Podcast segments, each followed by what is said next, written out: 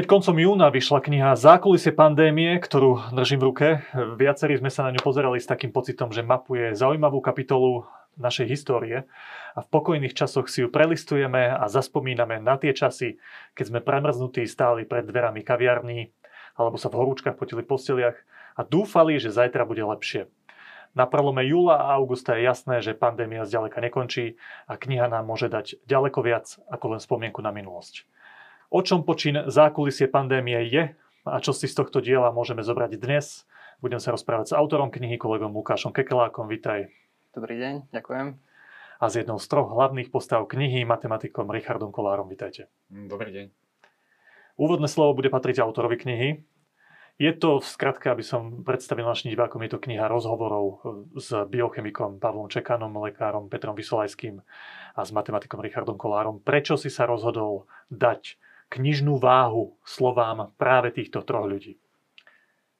Mm, toto rozhodnutie vzniklo aj pragmaticky, aj emocionálne z toho, že celý rok som týchto troch ľudí veľmi pozorne sledovala, pretože bol podľa mňa veľmi podstatné, čo títo traja ľudia hovoria počas eh, tohto obdobia, ktoré bolo naozaj nekonvenčné, eh, až bizarné a mm, mali množstvo argumentov k veci, ktoré teda eh, nezaznievali z priestorov, z ktorých podľa môjho názoru často zaznievať mali.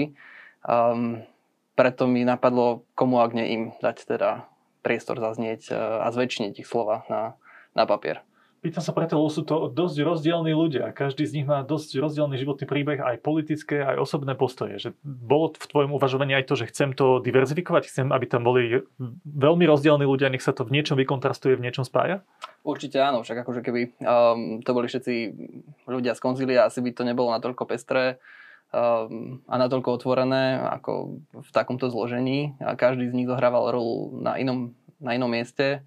Uh, takže určite áno, určite to bolo jedno, jedna z hlavných teda, cieľov tejto knihy, pospájať niečo, čo uh, sa spojilo aj samo pandémiou, ale teda uh, pred pandémiou by som ich asi teda všetkých to, troch dokopy nedal, no to je pravda. Pán Kolár, keď ste išli do tohto projektu, tak uh, čo bolo tým vašim cieľom? Čo ste hlavne chceli povedať respondentom, tým ľuďom, ktorí túto knižku budú čítať? Pamätáte si na ten váš hlavný zámer? A dávam k tomu ešte ďalšiu podotázku.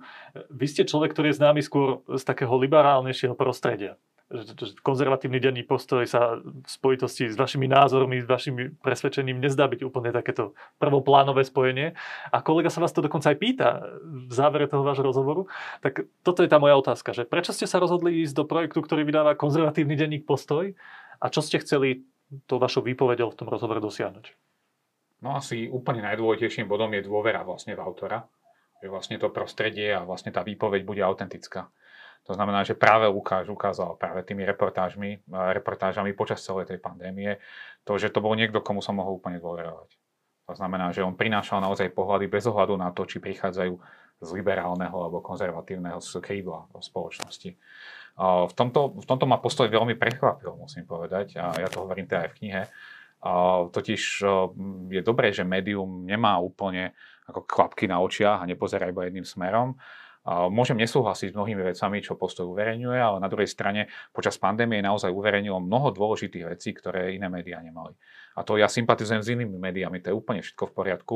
Napriek tomu myslím si, že postoj v tomto urobil výborné kroky. Samozrejme vyskytujú sa aj veci, ktoré sa mi nepáčia, ale napriek tomu si myslím, že, že im, pred, napriek tomu si myslím, že to bolo úplne v poriadku, že to je legitímne a preto mi to aj prišlo priateľné. Takže bol som práve rád, že vlastne práve médium ako postoj sa zaujíma a prekvapujúco aj o ľudí, ktorí majú iný názor. A keď sa opýtam ešte tú druhú časť otázky, že čo je podľa vás to vaše hlavné posolstvo, ktoré ste chceli aj týmto rozhovorom dosiahnuť? Že čo by mali si ľudia odniesť z toho, keď si prečítajú ten váš rozhovor? Čo je, čo je tá pointa? No toto je veľmi dôležitá otázka, lebo ja vlastne celý život, keď niečo robím, ja sa veľmi rád pozerám späť. To je, lebo veľa ľudí pozera stále len dopredu a snaží sa robiť predikcie a podobne, ale ja strašne rád sa pozerám späť a vyhodnocujem, že ako veci fungovali, aby, aby sme vedeli, aby sme mali nejaké svedectvo o tom, a keď sa to stane znovu, aby sme vedeli robiť veci lepšie. No a z toho hľadiska práve táto kniha a mnohé veci, ktoré v nej, ja dúfam, hovorím nielen ja, nám môžu svediť, slúžiť ako svedectvo toho, aké to bolo, lebo nejaké veľké svedectvá o tej pandémii zatiaľ na Slovensku nemáme. Keď zoberieme, máme nejaké záchytné body v nejakých mediálnych vystúpeniach, ale naozaj nejaký súhrn toho, ako tá pandémia prebiehala na Slovensku nebol. A bol som rád teda, že môžem poskytnúť svoj pohľad na to, ale pravím, je to dobré svedectvo doby, mám veľmi rád, keď, keď sú tie odkazy také do budúcnosti, lebo to, to sa nám môže stať znovu pri nejakej príležitosti. A pandémia tiež ešte nekončí. Keď som si ja prechádzal túto knihu, tak som tam postrehol také tri obsahové línie. My novinári to potrebujeme niekedy aj tak zjednodušiť, aby sme vedeli tomu dať nejakú formu. A vidím tam také tri línie. Jedna z nich je osobná, sú to osobné príbehy všetkých tých respondentov, ktorí tam podhalia niečo aj z toho kým naozaj sú, tak v takej svojej ľudskej celistvosti. Druhá línia je odborná, keď sa vyjadrujú ku jednotlivým konkrétnym odborným otázkam, ktoré vyvstali počas pandémie. A tretia je politická, lebo aj tú odbornú stránku museli pri riadení krajiny uplatňovať politici. A všetky tieto tri línie majú svoje špecifika a všetci traja respondenti mali v niečom, niečom odlišný pohľad na vec. Začneme tou osobnou líniou. Lukáš, keď si to dával dokopy, túto knihu, keď si robil rozhovory so všetkými tromi respondentmi, pánom Čekanom Vyslajským a pánom Kolárom, eh, čo z takého ich osobného života sa ťa najviac dotklo, buď už tak osobne, alebo len z toho hľadiska, že to bola pre teba neznáma vec, ktorú si sa dozvedel prvýkrát až z toho rozhovoru? Tak z každého sa ma dotklo niečo iné. Musím priznať, že keď som sa rozprával s Pavlom Čekanom, tak uh, som uvažoval, kedy ten človek stíhal normálne fungovať popri tom všetkom, čo teda vo svojom odbornom aj voľnom čase robil. Um, až som sa teda zamýšľal nad sebou, že vediem príliš nudný život, či teda by som nemal so sebou niečo robiť a teda či nebude čitateľ po prečítaní toho úseku trošku deprimovaný, že nespravil ešte nič v porovnaní s Pavlom Čekanom. Um, ale možno to bolo len tak veľmi uh, veľmi nahusto, teda nariedko nadávkované to množstvo vecí, ktoré iní si rozdelili na dlhšie časové obdobie. Každopádne pre mňa boli fascinujúce mnohé elementy zo všetkých troch účastníkov tejto knihy, lebo teda každý je zaujímavý niečím iným. Akože musím povedať, že matika nebol môj úplne najsilnejší uh, predmet v škole, napriek tomu, že som nemal z neho zlé známky, ale teda myslím si, že keď Richard Klar hovorí v knihe o matematike, je to, je to naozaj, že fascinujúce je to, že človeka začne tá matika baviť, že jeden semester by možno aj skúšil, skúsil akože, že len tak, že možno aj nejakú prednášku s Richardom Kolárom, že tak poskúšať, však po semestri sa môžeme rozlúčiť, ale akože človeka to naozaj na, na tú chvíľu natchne, že by si možno aj prihlášku poslal. No. Keď som to ja čítal, tak sa mi zdalo, že, že Pavol Čekan to je filmový príbeh. To je niečo, čo by si zaslúžilo nejaký celovečerný film.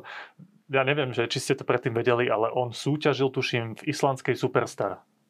Tak to je. Ja o ňom viem veľa vecí, áno. Takže toto ste vy vedeli. Áno, vedel, vedel, ale Čekan je taký príbeh samozrejme a hlavne on to vie dobre podať. Takže to, to, s tým, to s tým súvisí. Každá krajina má takéto príbehy. Krásnym príbehom je včerajšia olimpijská víťazka v cyklistike, ktorá je matematičkou. Venuje sa integrovať. Ste si prihrali polievočku? Nikto nevede pochopiť. Proste vyhrala 30-ročná matematička z Rakúska, ktorá vyhrala olympijské preteky v cyklistike sú takéto príbehy a Paolo Čekan je takým príbehom. Je dobré, že máme takých ľudí a sú naozaj filmovými. Ale Paolo Čekan už mal niekoľko filmov, takže určite z toho je už veľa zachytené. Ja to nechcem škatulkovať, ale mne z toho, keď som sa pozrel na tie osobné príbehy tých ľudí, tak mi vyšlo, že, že Paolo Čekan to je, teda pán Čekan to je človek, ktorý ktorý má aj takú ten umelecký presah, a taký veľmi všestranný človek, ktorý pobiehal toho veľa po svete. A, a je, je naozaj, že ja si ho viem predstaviť o pár rokov v politike alebo v umení. Mohol by byť prezidentom. Príklad. Už robíme kampaň. A Myslelajský zase zas to bol človek, ktorý je že extrémne pracovitý. Že zdá sa, že aj tie jeho študentské časy, aj keď hovorí o tom, ako sa zoznámil s pani manželkou, tak to bola práca, práca, práca, práca. A aj s celkom takými silnými politickými vyhláseniami to, to je ďalšia časť jeho osobnosti. A vy, tam je tá fascinácia matematikou, to z toho úplne dýcha. Neviem, neviem, či to je až také, ale možno som to nejak prehnal možno v tom texte.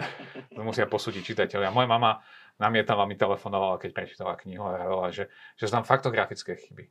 Že tam je niekde preklep a podobne. Také maličké veci vyslovene. A, ale napokon sa ukázalo v niektorých tých veciach, že, že to nebolo úplne tak. No, ale Áno, takže e, je to, každý má iný životný príbeh. Môj príbeh mi príde normálny. Ja poznám strašne veľa ľudí, ktorí majú veľmi podobné príbehy ako ja. Poďme, Paolo Čekan pozná takisto veľa ľudí, ktorí majú podobné príbehy.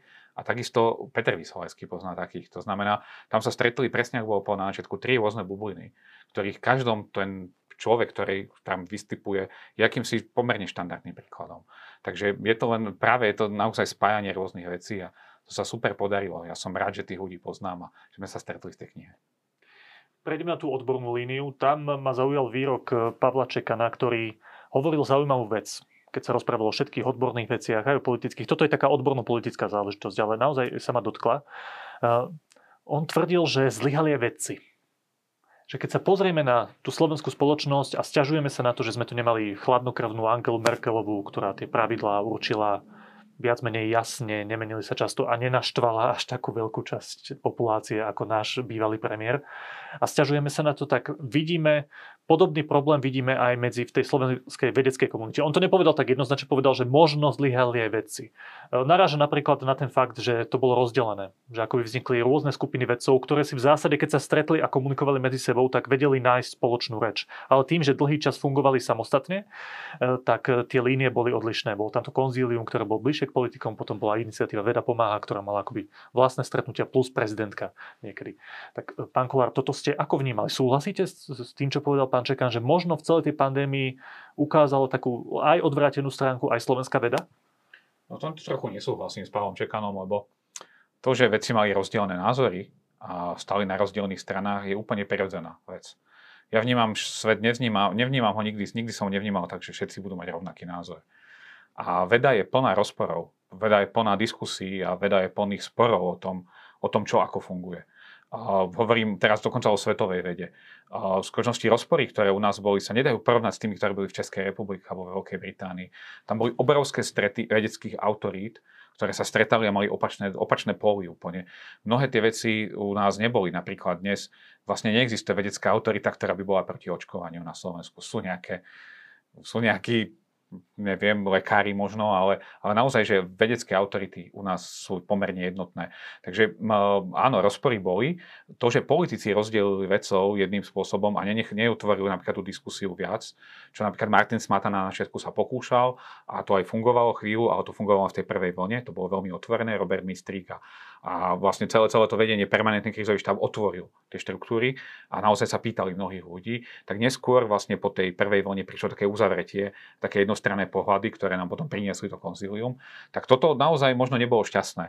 Ale toto nie je chyba tých vecov, tie veci boli zaradení niekam a potom si niekde správne rozumeli a potom mohli utvoriť si nejaký názor. Ale v tomto ja nevidím zlyhanie. To znamená, ja to zlyhanie vnímam práve úplne opačne. Ja mám pocit, že práve politizácia vedy to, to, to celé pokazila, že vlastne vedecké, veci, vedecké tvrdenia boli politizované. Mňa, typ, mňa, mňa citoval Luboš Blaha a Robert Fico a čo s tým ja urobím? To je to proste za to ja nemôžem. To je proste niečo, poviem, Štefan Harabin sa k tomu vyjadroval. Veď, veď to sú strašné veci, mňa to hrozne mrzí, teda nie, že mrzí, ale nemám s tým moc čo spraviť.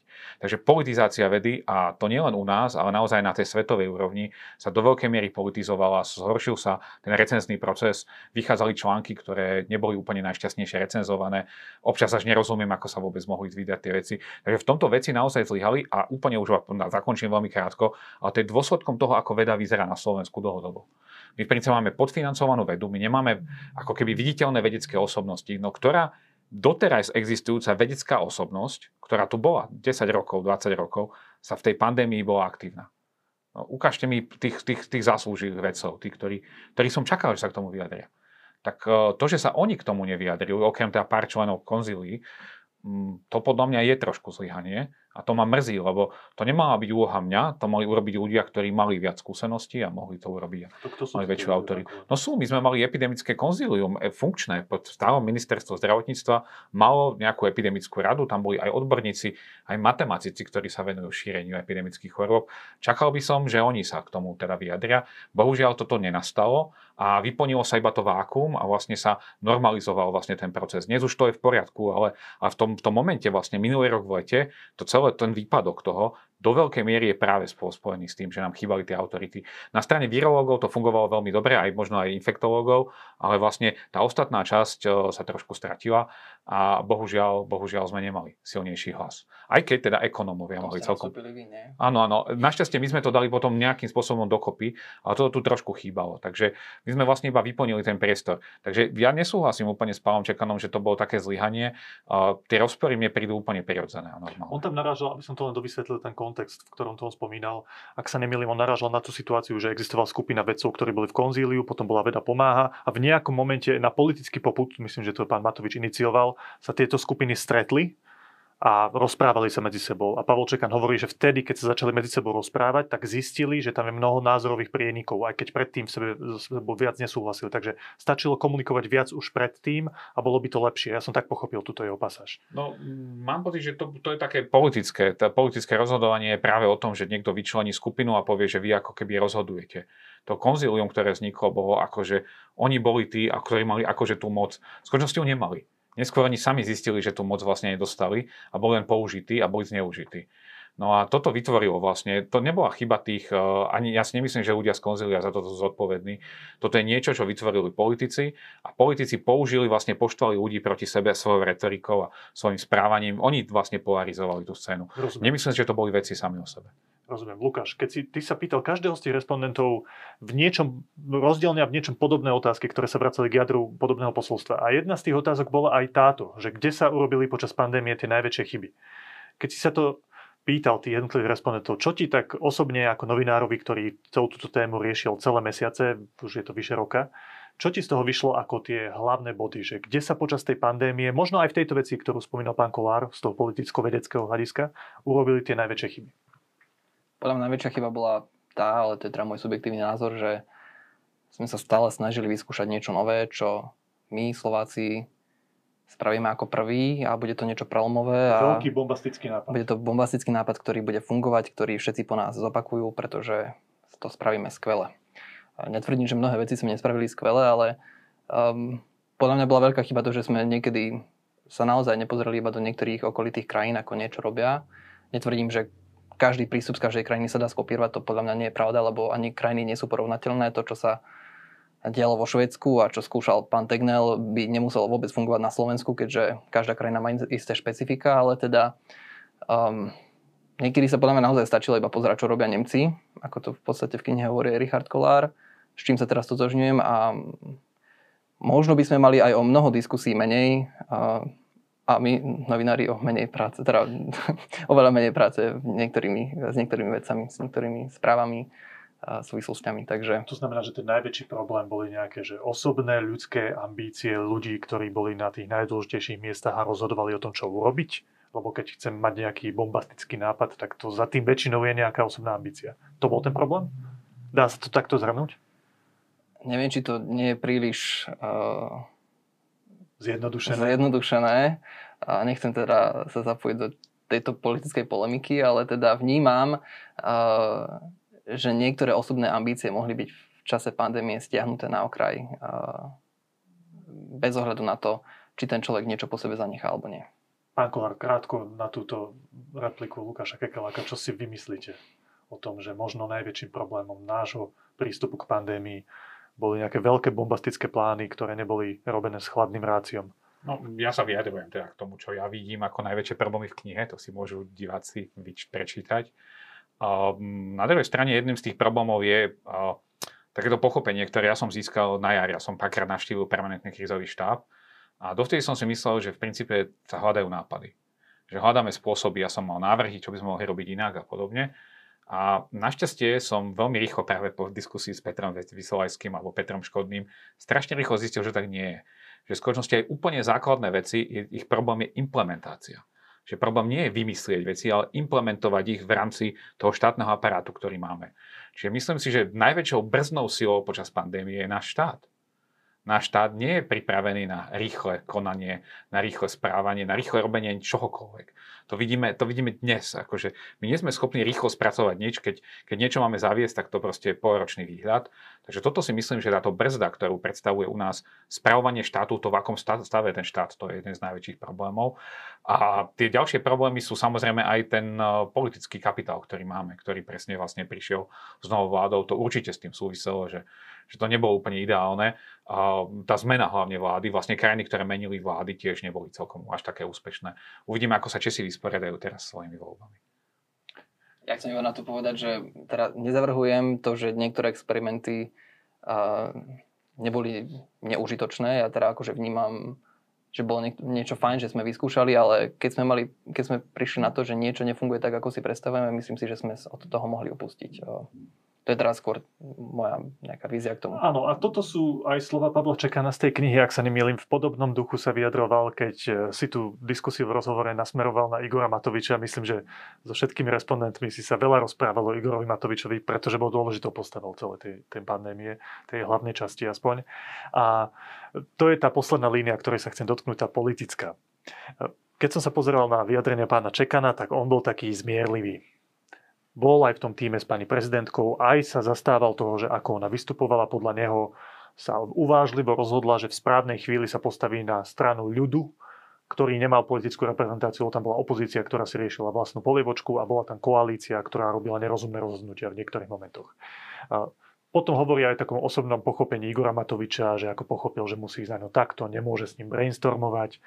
Potom sa rozčuluje nad tým, že Igor Matovič nechcel stratiť svoju tvár. A čo znamená stratiť svoju tvár? Priznať si chybu, na tom nie je nič zlé, hovorí pán Čekan. To musíme robiť, priznať si chyby.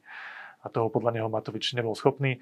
A to je taká čekanovská línia. Že hovorí tak vyvážene akoby o, o tých obidvoch stranách.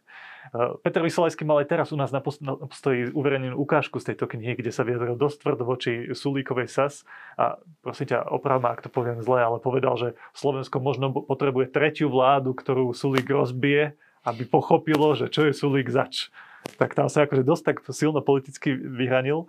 E, pán Kolár, vy sa z, z vašich úst niekedy znie trošku, viem, že to asi popriete ako obhajoba SAS. Napríklad, keď sa vás kolega Kelak pýta, že či mali Sulík na demonstráciu proti vlastnej vláde, tak vy to tam vysvetľujete, ako vy tú pozíciu Richarda Sulíka, že býva blízko, tak sa tam nejak zastavil alebo šiel okolo. Uh, ja na... nemyslím, že sa zastavil. Zmenili ste názor, už to nie je tak ako v tej knihe. Áno, to neviem, ale myslím, že iba išiel okolo. Myslím, že sa zastav, vôbec sa tam Aha, OK, tak možno som to nespravil. Iba išiel okolo. Jasné. No, tak toto sa chcem opýtať. A vás, pán Kolár, špeciálne, že vnímali ste aj počas toho celého pandemického diania, že tí vaši kolegovia, pán Vysolajský aj pán Čekan, sú v niečom politicky inde a hralo tú rolu, hlavne, a to je tá podstatná otázka, hralo to rolu pri tých riešeniach pandémie politický názor tých jednotlivých odborných autorít? No ja pre všetkým uvediem, že ja som napríklad v živote nevolil SHS a asi by som ani nevolil. Ja, ne, ja nevnímam politické strany ako monolity. Vyslovene vnímam individuálnych ľudí a tých ľudí vidím rozumných naprieč mnohými politickými stranami. Mm, totiž ja som asi možno, možno dosť vyberavý, ale mňa reprezentuje Miro Kolár najlepšie, musím povedať ako môj menovec. To je taký postoj, tak, taký aj som. Hej, to presne, vidíme presne, akú on má pozíciu v tom parlamente. Presne tam som ja. To znamená, že mne je ťažko vlastne sa vyjadrovať politickým stranám, lebo nesympatizujem takmer so žiadnou. To ste dali Čiže... dobrý príklad, my politickí novinári sme si to teraz hneď okamžite vykreslili v hlave, áno, že kde asi ste. Áno, áno, áno, presne. Je to, veľmi, to znamená, že som veľmi nezaradený. Zdalo sa mi iba to, že vlastne pri pandémii je treba postupovať veľmi vecne. Takže keď obhajujem SAS, obhajoval som ich iba v tom zmysle, že v istom momente ukázali veľmi vecný prístup k tej k celej pandémii. Ostatní fungovali veľmi emocionálne a na základe práve nestratenia tváre alebo nových nápadov a podobne. Práve vecný prístup neprišiel ako najvhodnejší, lebo tá pandémia je len taký, taký problém. To je ako keď sa vám rozleje mlieko v kuchyni na zem vy potrebujete, tam nepotrebujete špekulovať, že či kúpim nový vysávač, alebo že čo ja s tým spravím. To proste treba zobrať tú handru a treba to proste zobrať. A zo... No a toto mi prišlo, že to SAS v danom momente práve malo. A že to je Richard Sulik, to nechcem vôbec sa k tomu vyjadrovať, ale tam sú ľudia ako Janka Cigániková, ktorí naozaj urobili všetko preto, aby sa naozaj zobral čo najrozumnejší a najvecnejší postoj ale to sú skôr individuálni hrdinovia. Celé Slovensko je v princípe o individualitách. My ako, keď zoberieme priemerovanie a veľké skupiny ľudí, veľmi zle by sme hodnotili tú krajinu. V skutočnosti naozaj tie dobré príklady tu na naozaj vynikajú a, a tie, tie si myslím, že sú dôhodné nasledovania. Takže tú politickú rovinu ja som vnímal, samozrejme, že tam je politická rovina, ale napríklad práve v, v rámci tej našej iniciatívy Veda pomáha COVID-19 tie politické otázky nehrajú žiadnu rolu. Skutočnosti sa by som sa stavil, že keby sme zisťovali, že koho by volila tá skupina ľudí, tak to bolo veľmi rôznorodé. Napriek tomu na tých uh, vecných, odborných veciach tam nastávala obrovská veľká zhoda, aspoň teda v rámci nejakého rozpetia. Na mnohých veciach sme sa zhodli absolútne. Takže a to si myslím, že toto je na tomto dôležité, že, že pandémia nie je politická vec. Práve ten problém bola politizácia a nielen u nás, ale aj v zahraničí. Keby bola menej politizovaná, myslím si, že by sme lepšie prešli, ale božiaľ taký je svet, takže nedá sa tomu vyhnúť. Aby som tu len e, negriloval pána Kolára, tak Lukáš, opýtam sa teba jednu vec priamo z našej redakčnej kuchyne. Mm-hmm. Keďže si autor tejto knihy a riešil si celý rok tému, ktorá bola top témou na Slovensku, absolútne najpalčivejšia vec, ktorú sme tu novinársky spracovávali, tak situácia v našej redakcii je veľmi pestrá možno podobná ako pri tých vašich stretnutiach jednotlivých vedcov. Vidíme komentáre kolegu Daga Daniša, ktorý má svoje ostré názory na niektoré otázky, aj čo sa týka očkovania, aj čo sa týka pandémie ako takej. A tie, tie celkovo tie spektra v tej redakcii sú naozaj veľmi farebné. Tak chcem sa ťa tuto čo takto... samozrejme užitočné podľa mňa. Áno, a chcem sa ťa takto priamo opýtať pred našimi divákmi, že kde je Lukáš Kekela, keď si chcú toho Kekeláka, autora knihy Zákulisie pandémie, niekam zaškatulkovať, a kde ho dajú? Je to pandemický jastrab, pandemická holubička, ako sme sa niekedy v redakcii rozprávali, kde sa ty radíš pri tých opatreniach? Viac vždy, že musíme sa očkovať, žiadne výnimky, taký plošný prístup, alebo si skôr antivaxer, kde si? Ja by som sa asi zaradil medzi pandemické vrabce, neviem, niečo medzi.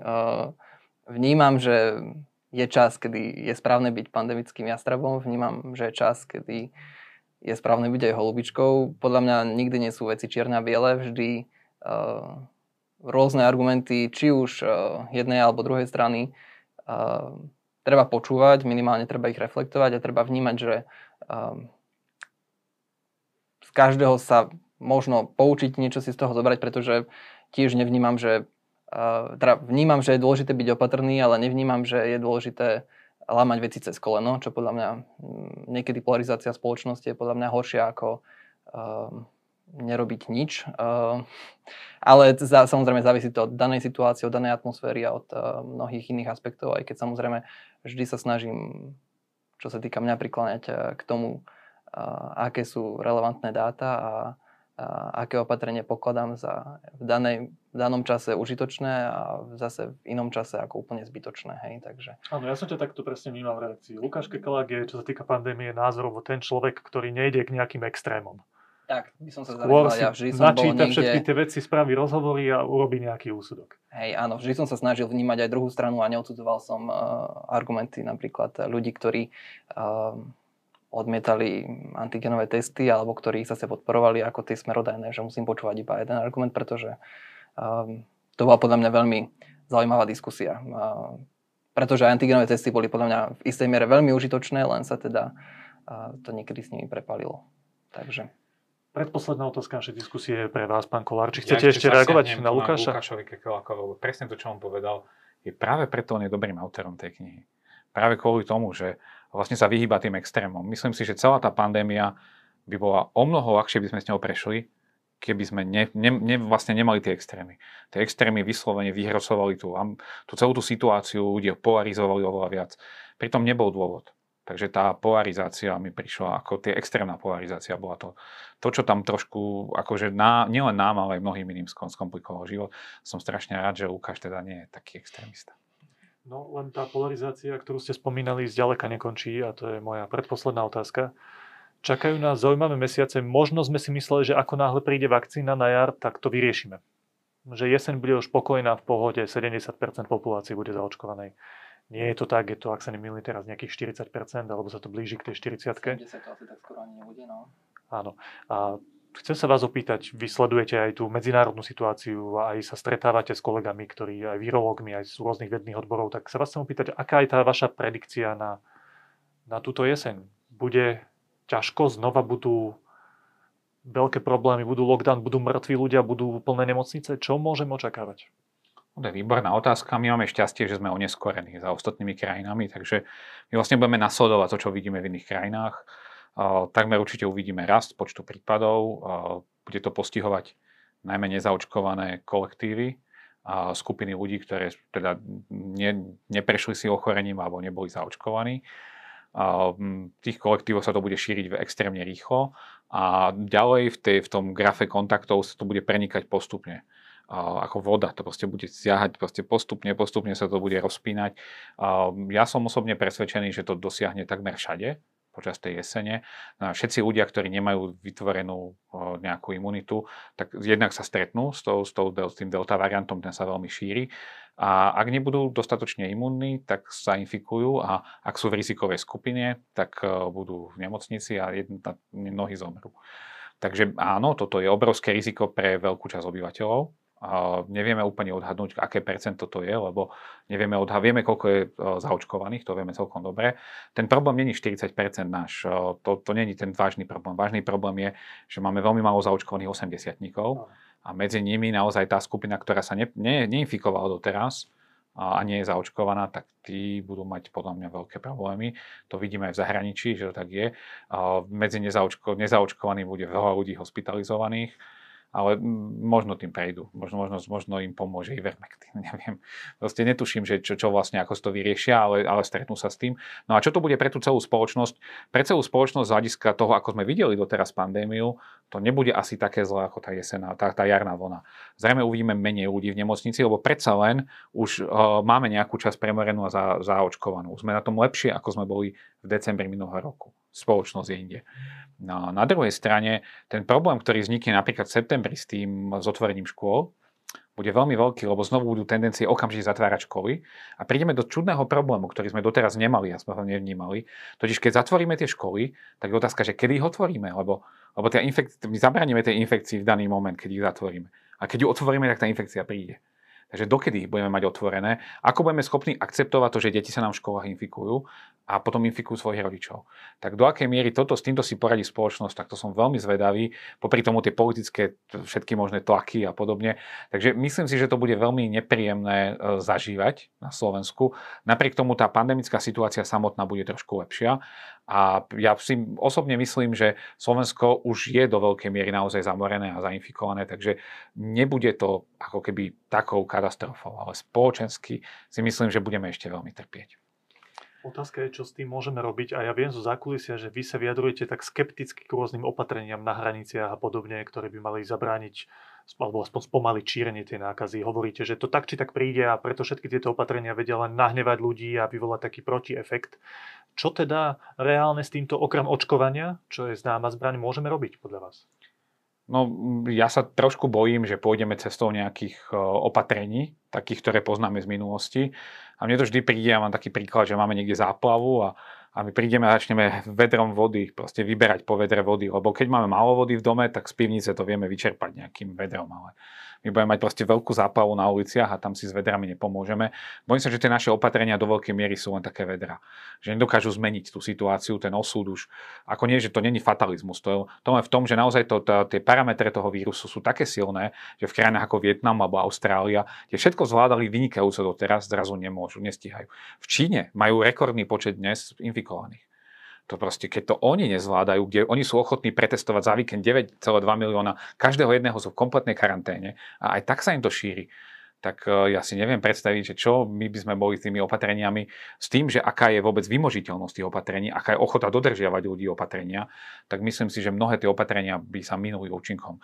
Takže ja mám pocit, že vlastne ten prístup, ktorý momentálne je v tej Veľkej Británii, oni sú v inej situácii, majú viac zaočkovaných, že, že v princípe nie, že by som si myslel, že je správny, ani podobne, ale myslím si, že už keď budeme aj robiť tie opatrenia, tak ich efekt bude taký malý, že nie som si istý, či budú efektívne. Takže ja som trošku skeptik ohľadom tých, naozaj skeptik ohľadom tých opatrení, ich efektov, napriek tomu, že by sme mali urobiť niečo preto, aby sme rozložili ten počet infekcií a mali sme to nejak moderovať, ale nie som si istý, že sme vôbec schopní. Ako mám trošku pochybnosti o našej schopnosti vôbec s tým niečo urobiť. Takže bojím sa, že to sa nám nepodarí. Dúfam, že sa nám podarí ešte zrýchliť tú očkovaciu kampaň. Ja som trošku optimista. Myslím si, že tie percentá pri tých starších sa nám ešte podarí zvýšiť, ale budeme musieť preto dostať tú vakcínu k tým ľuďom čo najbližšie a dúfam, že sa to podarí čo najskôr.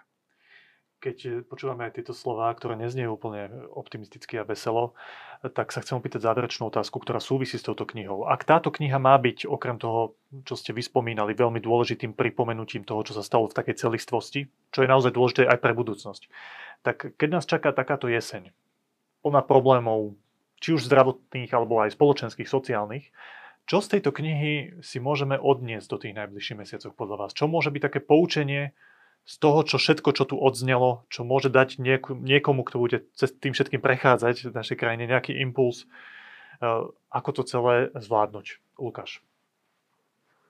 To je ťažká otázka, aj keď uh, myslím si, že niekedy si stačí dvakrát premyslieť predtým, než niečo spravím a, vyhodnotiť, uh, či to dané opatrenie je v danom čase adekvátne alebo nie, či ten daný čas viem využiť na toľko, aby som ho aplikoval. Uh, niekedy možno iba viacej a s väčším množstvom ľudí popremýšľať eh, o tom, čo idem uplatniť, akou cestou sa vydám, než sa nejakou cestou vydám a potom už iba hamujem, že čo vlastne robím. A Richard? No, ja mám pocit, že celá tá pandémia o čase. Že vlastne všetkými tými vecami získavame iba čas. Keď my robíme nejaké opatrenia, tak vlastne odkladáme si problém na neskôr. To nie, že by sme riešili testovaním a podobne. Neza, neliečíme ľudí. To len odkladáme si problém. Tí ľudia sa neinfikujú dnes, môžu sa infikovať zajtra. Uh, vakcináciou si tiež kupujeme len oveľa viac času, lebo tí ľudia budú imúni teraz dlhšie. Uh, všetko je to o tom čase a tá kniha práve hovorí o tom, ako sa dá premerať čas. To je pravda. Takže to je poučením. To je poučením a, a celá pandémia je o tom, ako merháme vlastne tým časom, ktorý by sme mali lepšie použiť a na jeseň budeme znovu merať časom. A napriek tomu, pozor, napriek tomu, že ministerstvo zdravotníctva možno bude mať najlepšie úmysly a budú to robiť najlepšie, ako budú vedieť a budú, budú mať, všetko budú robiť správne, napriek tomu budeme merať časom, lebo potrebujeme spoluprácu všetkého. Potrebujeme, aby nielen ministerstvo zdravotníctva, potrebujeme, aby, aby parlament, aby vláda, aby, aby spoločnosť vlastne bola sa ujednotila. To u nás nebude, preto budeme merať čas. Budeme sa hádať o to, či sa testovať alebo netestovať v lepšom prípade o tom, či sa vakcinovať alebo nevakcinovať. Budeme, budeme mrhať časom. Tá kniha je o mrhaní časom. V každom prípade čítanie tejto knihy v žiadnom prípade nie je mrhaním času. Vrelo odporúčam všetkým našim divákom a ďakujem veľmi pekne matematikovi Richardovi Kolárovi aj za to, že teda vystúpil v tejto knihe a odpovedal môjmu kolegovi na otázky, aj za to, že dnes prišiel a porozprával nám aj o aktuálnej situácii a ďakujem aj Lukášovi Kekelákovi, autorovi knihy Zákulisie pandémie. Ďakujem vám, všetko dobré.